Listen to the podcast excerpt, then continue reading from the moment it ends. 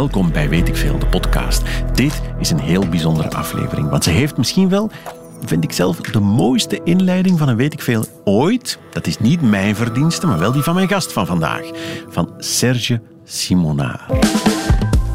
Radio 1. Weet met Sven Spijbroek. Goedemiddag, Serge Simonard, die kent u. Auteur van prachtige romans en van ook een boek dat ik nu vast heb en ik kan het nauwelijks loslaten. Het heet Venetië, het gaat over Venetië. Goud op snee, zo heet dat, hè, Serge?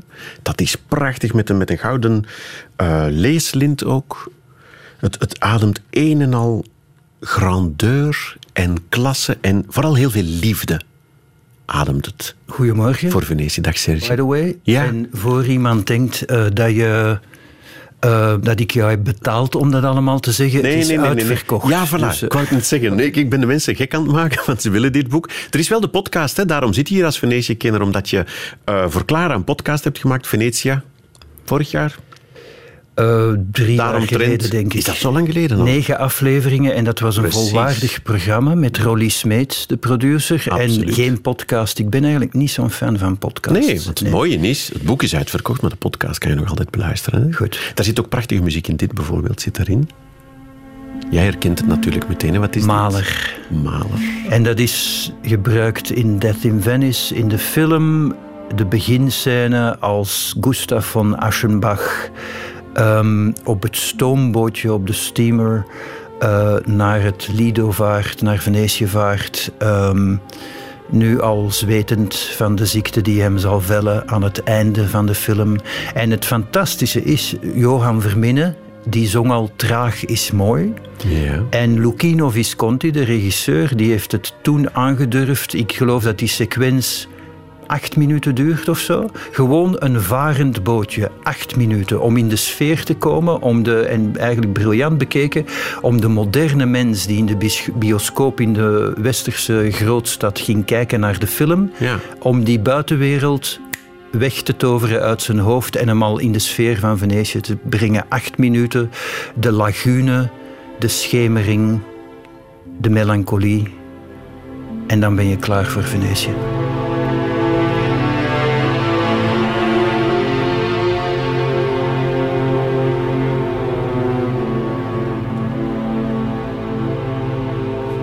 Komen aan in Venetië op de tonen van Gustav Mahler. Met de boot, hè. Serge Simonard, want zo hoort het ook. Zo hoort het. Al is de nachttrein ook niet mis, dan kan je via Milaan met de nachttrein uh, slapen in een couchette. Uh, in de tijd toen ik nog seks had, in de 19e eeuw, was dat heel aangenaam. Wat jij je nog herinnert. En dan kom, uh, en dan kom je ochtends aan. en het station, dat is het mooie, het station is in de stad, op de rand van de stad. Dus je stapt uit het station en je ziet meteen 16e, 17e eeuwse palazzi. Ja.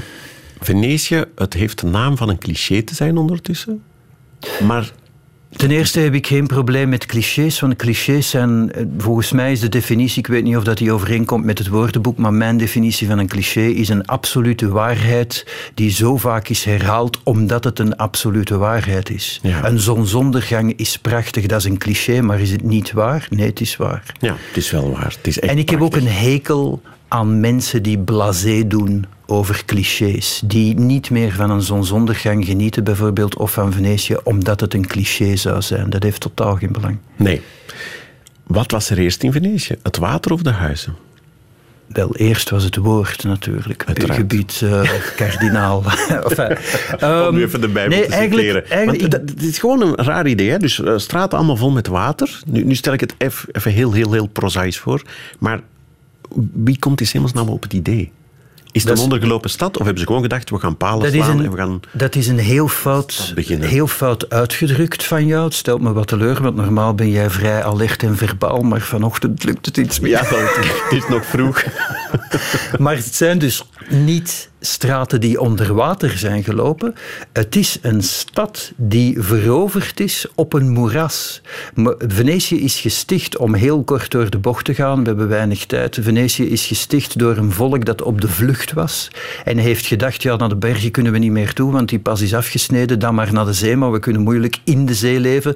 Ik ken nog een moerasgebied, daar kunnen ze ons lastig achtervolgen, daar zitten we voorlopig veilig. Dan maken we daar een nederzetting, eerst een houten nederzetting, dan slaan we palen in de grond, dan leggen we stenen op die palen en nog en nog en nog, totdat je het moeras evenwichtig en sterk, de ondergrond sterk genoeg hebt gemaakt om erop te bouwen.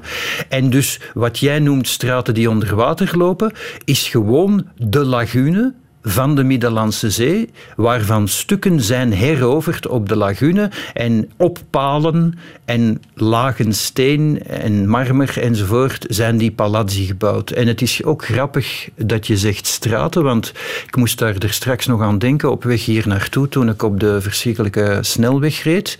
Uh, onze vriend Benito Mussolini, uw en mijn rolmodel, um, heeft, of misschien vooral Dries van Langen over zijn rolmodel, maar dit, dit, dit geheel terzijde. Ehm, die, heeft, um, die had een plan om het Gran Kanaal, en dus voor mensen die nog niet in Venetië zijn geweest, um, een euvel dat u altijd kan uh, rechtzetten, beste luisteraar, uh, als u geleefd wil hebben. mensen die nog niet in Venetië zijn geweest, je hebt dus het Gran Kanaal, de, de, de hele grote waterweg uh, waar, ik denk dat ik niet overdrijf, 700 of 800 palazzi. Zo'n beetje de kogels in Berchem in Antwerpen een en al Art Nouveau uh, op twee huizen na. Um, en het Grand Kanaal is een en al middeleeuwen, renaissance, 18e, 19e eeuw en niets daarna. En Benito Mussolini had een plan om daar een soort snelweg van te maken. Hij wou dat droogleggen en betoneren. En uh, ik ben zelden zo blij geweest. Ik ben aan Garda en in Milaan geweest op de plek waar Mussolini is opgehangen. En toen had ik toch een beetje leedvermaak, om eerlijk te zijn. dat is duidelijk. Zeg maar, maar die, die, die, die palazzi en die kerken en zo, en die kathedralen, het idee alleen al dat dat echt op palen staat, zelfs als je erop staat te zien, ik kan het me nauwelijks voorstellen. Wel, dat is juist zo wonderlijk. En je moet je dat blijven voorstellen. Het, kijk, wat ik heel graag doe in Venetië, en dat is ook iets wat ik mensen aanraad die nog niet zijn geweest. Ten eerste, als je gaat naar Venetië, ga in godsnaam niet uh, en el, elk jaar maken vrienden en kennissen van mij, zoals ook nu in juli, die vergissing om in de zomermaanden te gaan. Ga naar Venetië in de herfst, in de winter, in de vroege lente voor het carnaval. Dan heb je een lege stad. En de lege stad, als je dan heel vroeg opstaat of een nachtwandeling maakt, dan waan je je letterlijk op elke straathoek waan je je in 1605, 1794, 1860 in het slechtste geval. En dan denk je echt dat Giacomo Casanova echt net om de hoek weg is. En dat vind ik zo mooi aan Venetië. Niet alleen komen daar dingen samen die mij boeien. De, de geschiedenis. Ik ben gepassioneerd en gefascineerd door de geschiedenis. Um, de melancholie. Ik hou van vergane glorie. Dat vind je ook in Deauville, Biarritz en Baden-Baden. Buiten het seizoen. Um, en in het alles, allerslechtste geval...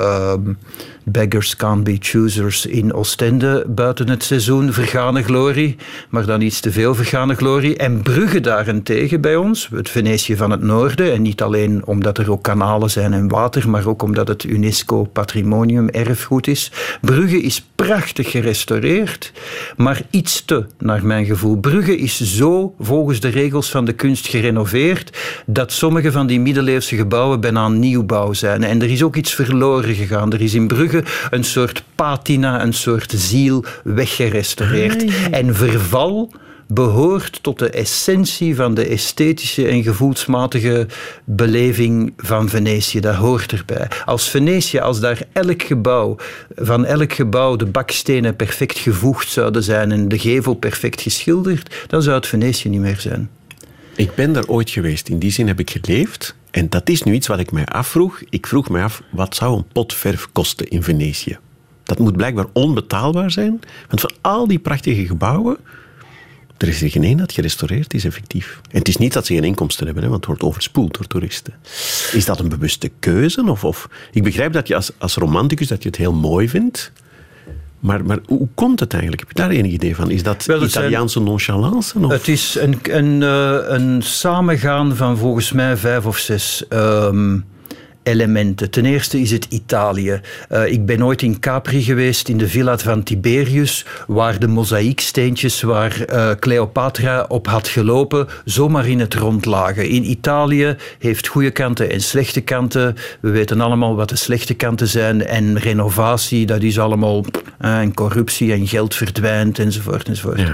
En dan ook is het nonchalance, Italiaanse nonchalance. Het is ook goede smaak en behoudsgezindheid. Onderschat dat niet. Liever het verval behouden dan iets dat nieuw is toelaten. En het is ook een soort chauvinisme dat zich vertaalt in de behandeling van de stenen.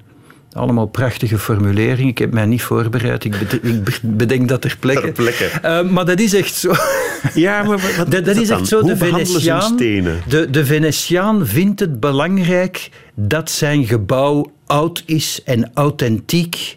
Eh, ik hoor tegenwoordig al cynische mensen hier zeggen dat authentiek ook al een clichéwoord is dat we niet meer mogen gebruiken. Wel, fuck you, sorry, mijn ouders zijn aan het luisteren, ik mag dat niet zeggen.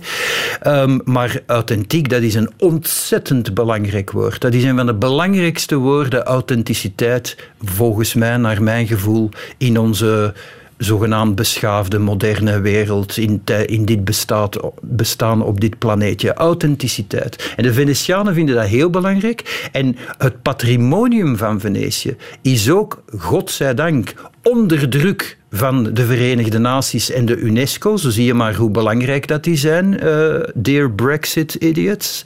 Ehm, de onder druk daarvan eh, is die stad al heel lang beschermd. Vergeet niet, in ons dom landje heeft de generatie van Paul van den Boeinans bijvoorbeeld in Brussel twee derde van het patrimonium tegen de grond gegooid, zodat zijn corrupte projectontwikkelaarsvriendjes eh, lelijke betonnen gedrochten konden zetten op de plek waar ooit prachtige Art Nouveau, Art, Nouveau, Art Deco, Belle Époque, klassicisme enzovoort Ja. had gestaan. En in Venetië hebben ze dat, voorkomen. ja, dat dat daar is blijven bestaan al die tijd. Is dat Wat, wat nog, een, of- nog een heel belangrijk element is, is geldgebrek. Geldgebrek is iets fantastisch. Niet kunnen rondkomen is, is heerlijk. En patrimonium, dat zie je ook op sommige andere vlakken. Bijvoorbeeld het Oostblok is een heel goed vo- voorbeeld. Ik heb, ik heb nog altijd spijt, ik heb ooit de kans gehad om voor 1 miljoen frank een prachtig Art Nouveau gebouw te kunnen kopen in Budapest. Eh, nee, nee, sorry, in Praag. In Praag. En ik heb dat toen niet gedaan, de grootste vergissing van mijn leven. Ehm, en het Oostblok, daar zijn zoveel Art Nouveau-gebouwen bewaard, gewoon omdat ze tijdens onze decennia van misplaatste bouwwoede daar geen geld was voor misplaatste bouwwoede. Dus al die mooie gebouwen pre-1950 zijn nooit tegen de grond gegooid, omdat ze na post-1950 geen fondsen hadden om nieuw te zetten. En dat is een zegen. En daarom is het een openluchtmuseum vandaag nog altijd. Radio 1. Weet ik veel? Serge Simonard, de schoonheid van Venetië, de enorme rijkdom ook. Waar komt die vandaan?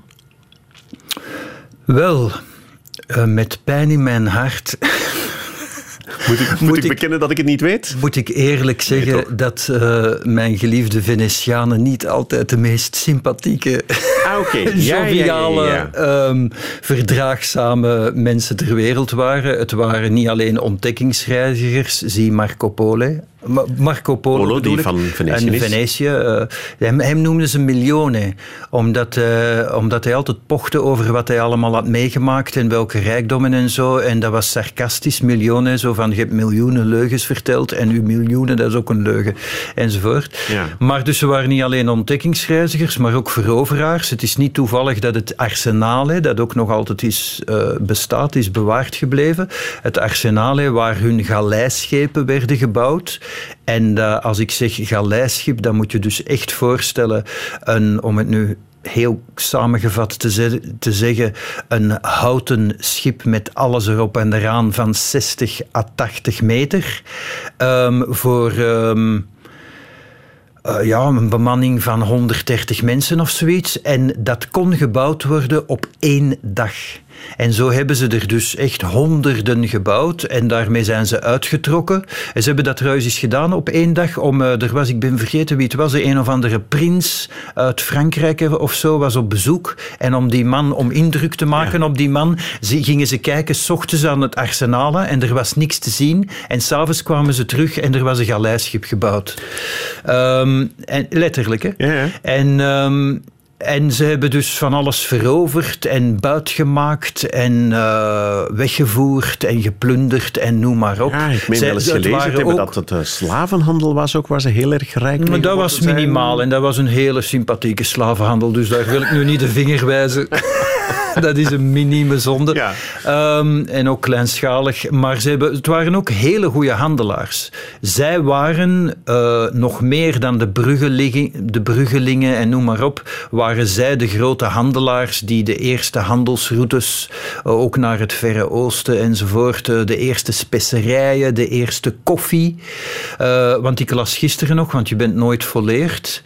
Um, was ik in een van mijn boeken aan het doornemen over Venetië uit de 19e eeuw. En daar stond een, ik denk dat ik het slecht uitspreek, mas, massa di, massa di uh, caramello of zoiets. Ik ben het vergeten, maar dat was het drankje, dat het drankje was in Venetië, voor de koffie kwam.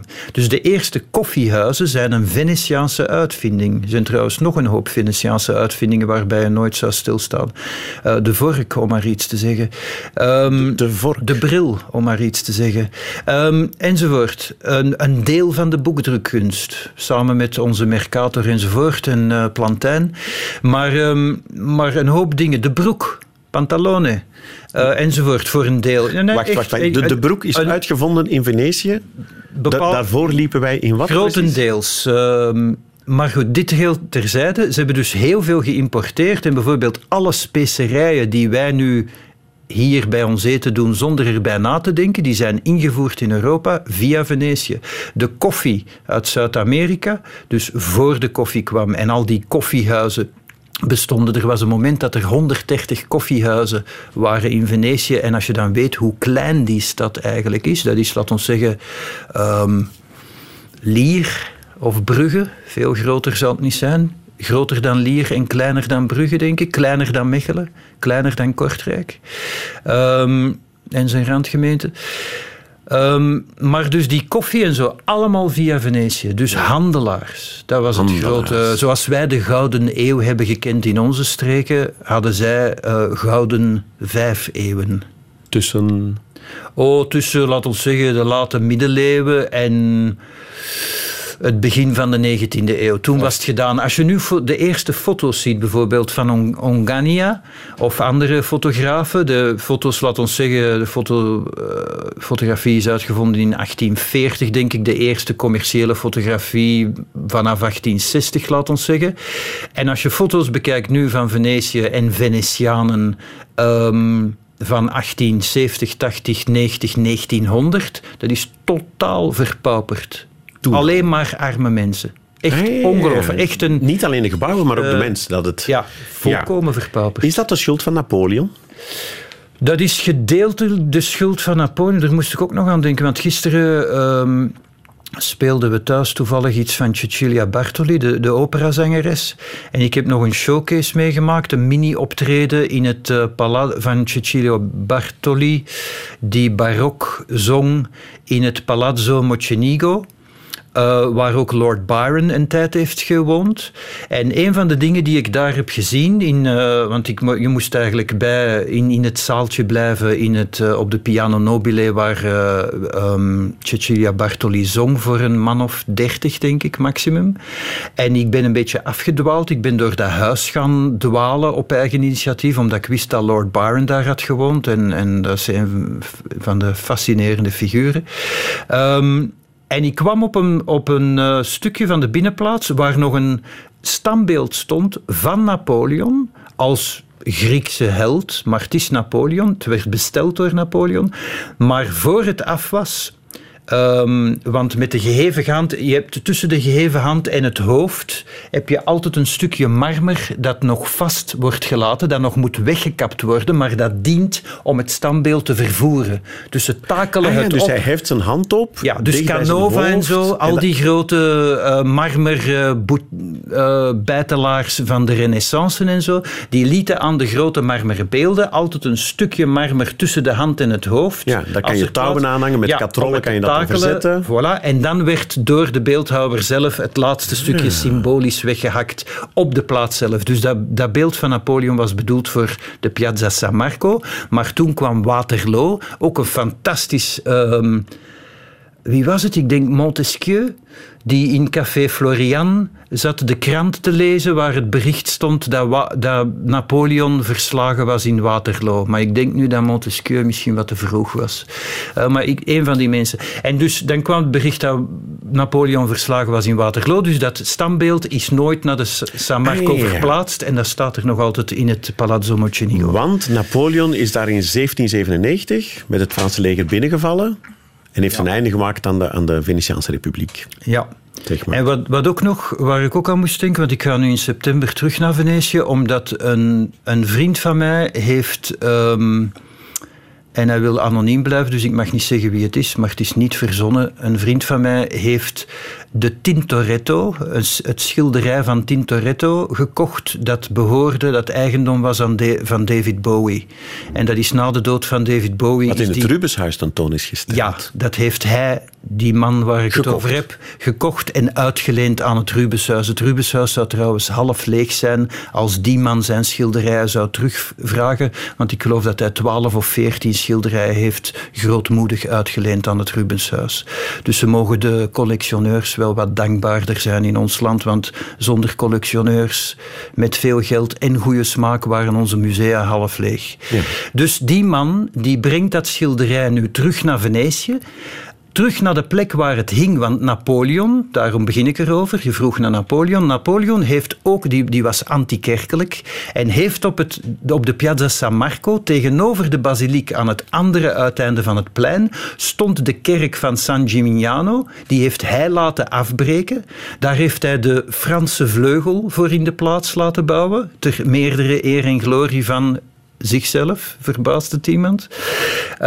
En dus die man, mijn vriend waar ik het over heb, die brengt dus een aantal schilderijen uit zijn collectie, zoals Van Dijk enzovoort, eh, brengt hij terug naar Venetië voor de biennale vanaf september tot april volgend jaar zullen die te zien zijn in Venetië. En hij geeft ook een, een concert met Vlaamse muziek van Vlaamse muzikanten die in Venetië hebben gewerkt of gewoond in de 16e, 17e, 18e eeuw eh, in de basiliek. En daarvoor heeft hij toestemming gekregen van de, de kardinaal die de basiliek beheert van eh, Venetië, via de kardinaal hier in België. Zo werkt dat. Ja. Want anders kom je daar namelijk niet binnen. Eh, Napoleon, zei je al. Ehm, Lord Byron. De lijst van Charles Dickens, ja, de lijst van bekende namen die in Venetië gepasseerd is, is oneindig. Hè? zoals de Engelsen zeggen, anyone who's anyone. Is daar geweest. Ja.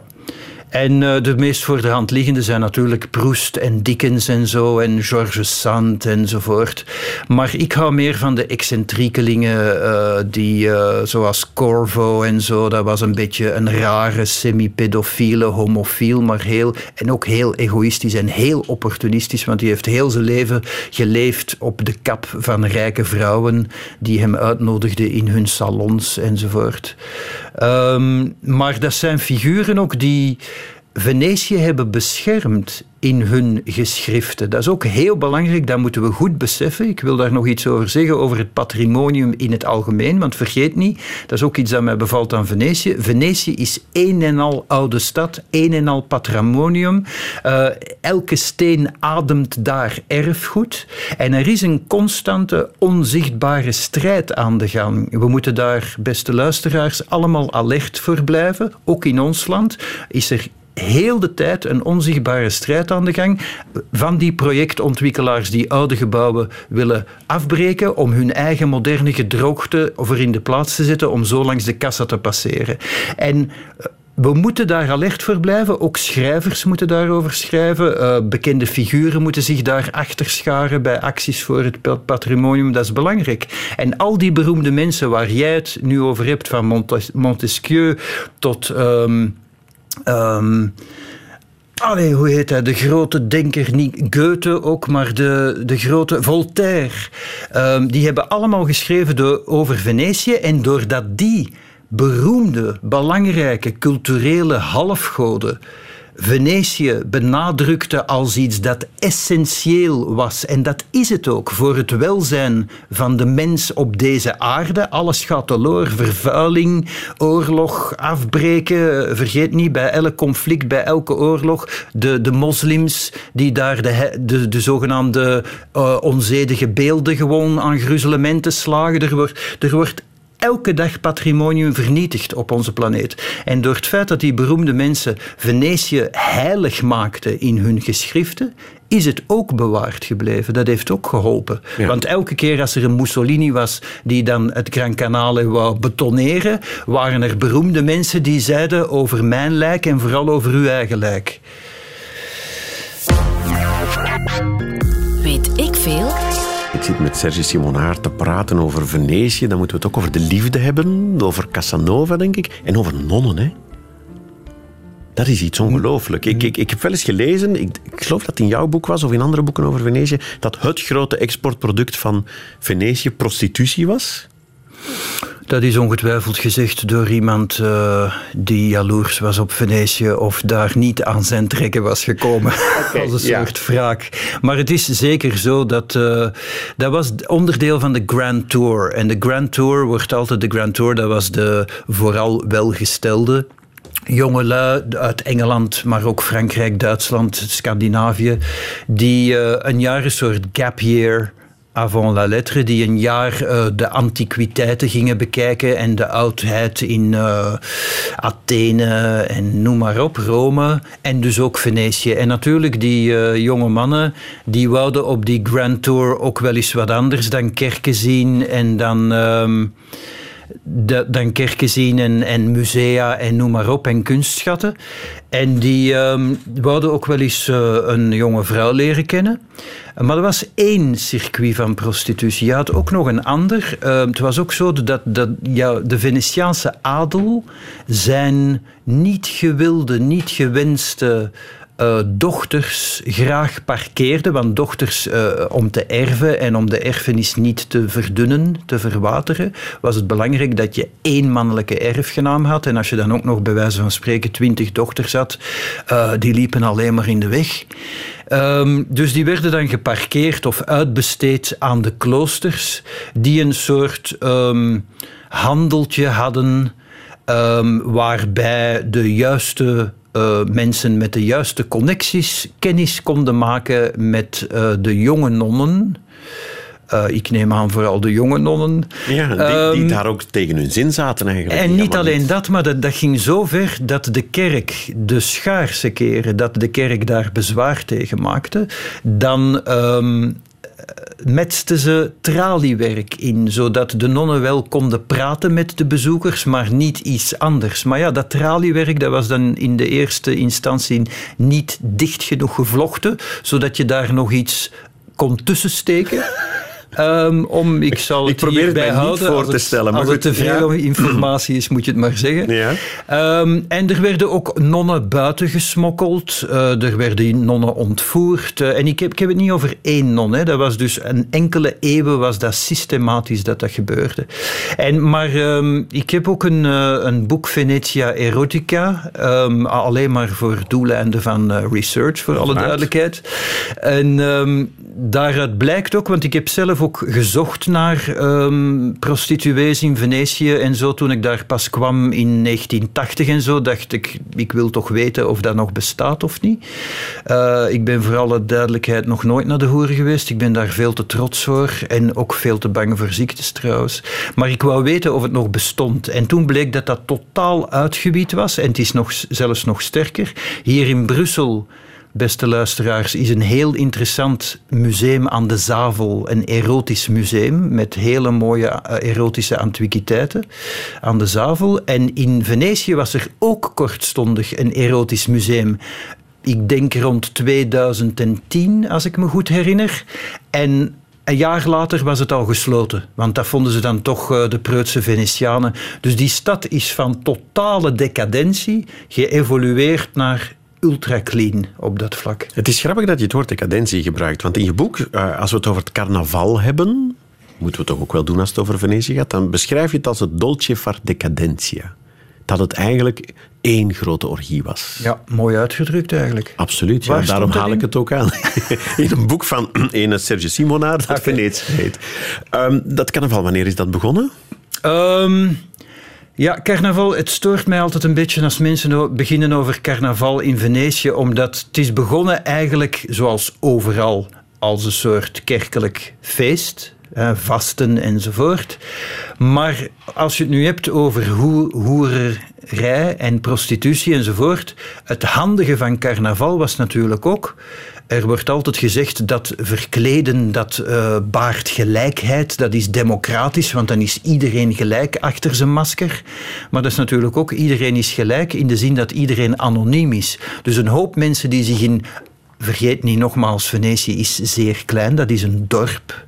Dat is echt een klein dorp, dus iedereen kende iedereen. Dus het was daar ook tamelijk moeilijk um, voor mensen die hechten aan hun reputatie om een misstap te begaan. Ja, je kan je daar niet wegsteken. Voilà, dus tijdens het carnaval met een masker op en een vermomming kon je eigenlijk doen wat je wou, want niemand herkende je. Wat volgens mij ook weer in die geschiedenisboeken allemaal wordt um, overdreven, want dat stoort mij ook geweldig. Ik heb zonder te overdrijven, ik denk misschien wel 130 boeken gelezen over Venetië. En die schrijven elkaar ook allemaal af met, met fouten. En natuurlijk herken je iemand niet alleen aan zijn gezicht, maar ook aan zijn stem en zijn lichaamstaal en zijn lichaam. Dus, dus, helemaal anoniem was dat toch Zal dat ook niet geweest zijn. Ik las ergens, ik denk in jouw boek, maar ik wil het kwijt zijn, dat het carnaval zoals wij het vandaag kennen, van 1970 dateert. Dat het toen is heruitgevonden? Nee, dat is ook weer een overdrijving. Het is heruitgevonden in de slechte zin, want het carnaval... Het, is heel lang geen carnaval geweest in Venetië. En in 1970 zijn ze er om commerciële, toeristische reden terug mee begonnen. En nu is het carnaval eigenlijk alleen maar doenbaar als je de juiste connecties hebt, als je wordt uitgenodigd in privépalazzi, waar nog echt de mensen de moeite doen om zich echt te verkleden, um, in, zoals in de 16e, 17e, 18e eeuw, wat ook veel geld kost natuurlijk, zulke kostuums, als je die nu moet laten maken. Heel veel mensen huren ze. Er is een heel mooi uh, bedrijf van Antonia Sauter, die prachtige kostuums met de hand nog maakt, alleen maar voor die feesten. Die organiseert trouwens ook zelf een privéfeest in zo'n palazzi. Dan kom je aan met een, met een gondel en dan zijn daar fakkels. En, uh, en uh, dat is ook tamelijk racistisch, want daar, daar zijn nog, zoals in die tijd, zijn bijvoorbeeld alle jongleurs en zo. En turners, dat zijn allemaal zwarte, want zo was dat in die tijd. Um, en dan kom je in dat palazzo en dan waan je echt in 1795. En het carnaval van 1970, dat is commercie. En nu is eigenlijk alleen maar de eerste twee dagen van het carnaval dat de Venetianen echt meedoen achter de schermen. En het carnaval op het Piazza San Marco en zo, dat is eigenlijk een paar niveaus hoger dan Aalst maar niet, niet genoeg. Geen kwaad woord over Aalst. Hè? Ja, um, dan moeten we het ook nog over Casanova hebben. He, nu we het toch over de liefde het hebben. Het Casanova. Casanova, ja. ja. Zoals nieuw huis. Wie was dat?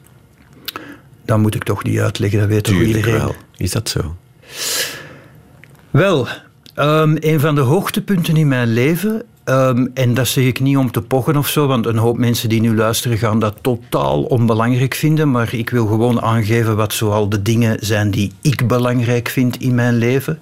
Dat is bijvoorbeeld niet eindeloos lullen over David Bowie en Prince, want ik ben heel blij dat ik het eens over iets anders mag hebben.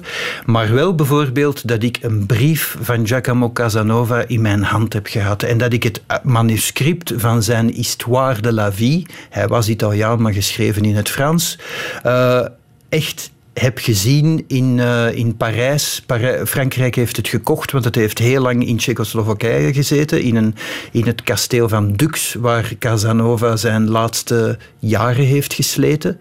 Uh, in, helemaal aan lager wal geraakt Ja, en oud en ziek. En gepest door de lokale knechten van het kasteel, die hem een eh, parasiet vonden, wat hij ook was op dat moment. Maar Casanova is niet alleen. Eh, alles bevalt mij aan die man. Alles bevalt mij aan die man. Het was een hedonist, het was een levensgenieter, het was een vrouwengek. Ehm, het was, hij was nieuwsgierig, hij was leergierig, hij reisde veel. eh, het was een durver. Hij is, zoals je weet, ontsnapt uit de Pyongbi, uit de gevangenis van ehm, eh, het Dogepaleis. Overigens een tip, beste luisteraars. Als je naar Venetië gaat, ga zeker het Dogepaleis bezoeken. Maar boek vooraf de Itinerari Segreti. Dat is een aparte tour waarbij je, zoals de naam al aangeeft, De geheime kantjes en, en eh, kamertjes van het, zoals de martelkamer en de, de gevangenissen en zo, die je normaal bij een normale rondleiding niet te zien krijgt, krijg je dat te zien. Alleen met gids en alleen in kleine groep. En Casanova was ook iemand die. Dat merk je ook aan zijn memoires. Er wordt altijd gezegd, ja, Casanova was een vrouwenversierder en zijn memoires, dat is allemaal seks, seks, seks, dat is flauwekul. De seks, er staan prachtige seksscènes in zijn memoires en die ook allemaal heel waarheidsgetrouw zijn, naar mijn gevoel, want er wordt ook gezegd dat hij het allemaal verzon en overdreef, maar ik denk het niet. Ehm, ook als je getuigenissen van tijdgenoten over hem hoort en zo, dan lijkt me dat allemaal heel eerlijk opgeschreven. Eh, want hij vertelde ook slechte dingen over zichzelf. Dat is altijd, altijd een goede graadmeter voor biograf, autobiografieën. Ehm, en Casanova was ook iemand aan wiens leven en werk je heel zijn tijd kan afmeten. Ehm, en, en alweer, ik zeg dat niet om te pochen, maar ik ga zeker mijn memoires schrijven. en, eh, en nu zullen er mensen in hoongelach uitbreken, maar dat, dat mag van mij, dat is helemaal geen probleem. Maar ik ga dat zeker doen, omdat door mijn werk ik ben bijna 60 nu. Ik ben begonnen met interviews te doen met beroemde mensen en zo in het buitenland toen ik 17 was. En ik heb de voorbije 53 jaar, eh, 43 jaar, sorry, heb ik allee, echt duizenden mensen ontmoet, op honderden plaatsen geweest enzovoort. En je kan aan mijn leven een beetje mijn tijd ook Ja, afmeten. einde 20e, begin 21e voilà, eeuw. En, en in zijn tijd, Gia- Giacomo Casanova, die heeft Voltaire ontmoet, die is in Nederland geweest, die is in Antwerpen geweest. Dat is Die 18e eeuw. eh, dat is 18e eeuw, ja. Ja. De tweede helft van de 18e eeuw. Die is in Antwerpen geweest, die is in, in Londen geweest, in, in Den Haag. Ongelooflijk. Ik ben vorig jaar nog in Den Haag echt gaan zoeken naar steen die ik kon aanraken, die er al was toen Casanova er op bezoek was. Eh, Je hebt een soort Casanova-bedevaart gemaakt Ehm, door Europa. Dan moet dat is je overdrijven. Dat is, beginnen dat, en eindigen in dat is een van de plannen die ik wil doen voor Clara, in het voetspoor van. Maar eh, ik heb bijvoorbeeld nu trouwens, terwijl ik spreek, een gouden munt vast. Als je voorzichtig bent, mag je ze vasthouden. Dat is een gouden munt uit Venetië, ehm, van Dogo Mocenigo, eh, dus van de tijd voor Casanova. En Venetië was zoals gezegd een kleine stad, daar woonden weinig mensen, geld ci- circuleerde. Dus ik kan het niet bewijzen, maar ik geloof graag dat Casanova deze munt nog heeft vastgehouden. En dat is reëel. Omdat dit een gouden munt was, nee, is, die Ja. toen in circulatie was. Ja, en omdat er niet, er waren geen miljoenen munten toen, zoals nu in België heb je tientallen miljoenen Ja. muntstukken. Toen waren er maar tienduizenden, laat ons zeggen. Zeker van deze, want het is nogal een dure. Het is een echte Dat hou je gouden- zonder witte handschoenen vast. Ehm, ja, want anders eh, kan je niet eh, jezelf wijsmaken dat Casanova het ook En je moet ook aangeraakt heeft, hebben met je eh, eigen dat is- huid Dat is natuurlijk. belangrijk. Ja. Ik probeer altijd zo dicht mogelijk bij de geschiedenis komen. Ik vind ook gebouwen aanraken. Ik heb bijvoorbeeld de stoel van Napoleon aangeraakt, die in een kasteel in Engeland st- staat. Dat mocht niet, maar ik ben zo over zo'n eh koord, koord zo, koord ja, die dikke koorden, En ja. ik wou dat absoluut aanraken. Ik vind dat belangrijk, niet, niet het egotisme of om te te stoeven of zo, maar gewoon zo dicht mogelijk bij de geschiedenis komen. Zeg maar, die munt, waar, waar heb je die dan vandaan? Ik heb bijvoorbeeld thuis een condoom uit 1870. Dat gaat mij niet om dat condoom. Ik hou niet van vulgariteit. Ik hoef geen condoom in huis te hebben. Het is trouwens totaal verpulverd. Ja. Maar het zit nog in zo'n etuietje. En het idee dat ik zoiets, een, ge- een bijzonder gebruiksvoorwerp heb liggen uit die tijd, dan waan ik mij in 1870. Dat is iets heel anders dan een documentaire bekijken over condooms. Ja, zeg ja, maar ja. Het plezier van de historische sensatie Voilà, heet dat, ja. hè? Om dat vast te ja, de zintuigelijkheid Ja, ervan. maar die munt, waar heb je die vandaan? Eh, die heb ik gekocht eh, bij de munthandelaar in het hoekje van de Piazza San Marco in Venetië. Met een, enfin, dat is echt eh, 100% authentiek. Die, die man is ook eh, in de 90 nu. Ehm, Ja, en, dat is de grote vraag natuurlijk. Als je naar Ginder gaat en je gaat souvenirs beginnen kopen, hoe kan ik weten of ik ja, maar dit, dit is ten eerste niet? geen souvenir. Ten tweede kan je dit niet namaken, want dit namaken kost duurder dan het echte. En, en het kan ook niet. Dus de regel is altijd, namaken is altijd iets aanmaken en masse dat goedkoper Ja. is, zodat je geld kan verdienen door het te verkopen als echt. Dit is het omgekeerde. Dus de, Ik ga hem vasthouden. Wacht. Ongelooflijk. En dat, dit, dit muntstuk, staat de dogen erop zelf? Op de nee, staat er niet op. Want dat is ook iets wonderlijks. Dat moest ik van Marc Toussaint, onze einddirecteur, vragen. Die dogen, waarom heet die dogen? De baas, de, de, wat moet je dat noemen? De president, Omdat ze de eerste ten eerste minister, zich. de, nee, dat is eigenlijk meester. een, een mengeling van koning, keizer, admiraal, burgemeester, Ja. dictator. Eh, semi-heilige, want eh dogenschap werd zogenaamd gegeven eh, door de leeuw van Venetië en door God en door... Ah, ik dacht dat, hij gewoon verkozen werd. Ja, ja maar die werd wel verkozen. Eens hij verkozen was, Ja. het ego... Het ego van de dogen liet dan wel toe dat hij zich semi-goddelijk vond eh, Ja. en ook zo handelde. Want er was wel een raad van tien, een raad van tien wijzen en er was nog een grotere raad van senatoren en zo. Maar uiteindelijk had de dogen heel veel macht. Er is trouwens in het dogenpaleis één, in al die portretten die er hangen van de dogen, is er één portret dat zwart geschilderd is. En die dogen, die, die was zo corrupt... Maar, en dat vonden ze niet erg in Venetië, corruptie. Maar het was corruptie ten nadele van Venetië. En dat was een doodzonde. Dus die man, zijn paleis, letterlijk, ik overdrijf niet. Die zijn paleis, zijn palazzo, zijn woning, is letterlijk met de grond gelijk gemaakt. Om heel zijn familie en zijn bestaan uit te wissen. Zijn portret is zwart geschilderd. En zijn naam wordt in de annalen gemeden. En niks over gezegd, tenzij om te zeggen dat hij veroordeeld is. eh Dat het een schande was. Ja. Ik las ook ergens dat de dogen eh, op een bepaald moment moet trouwen met de Adriatische Zee.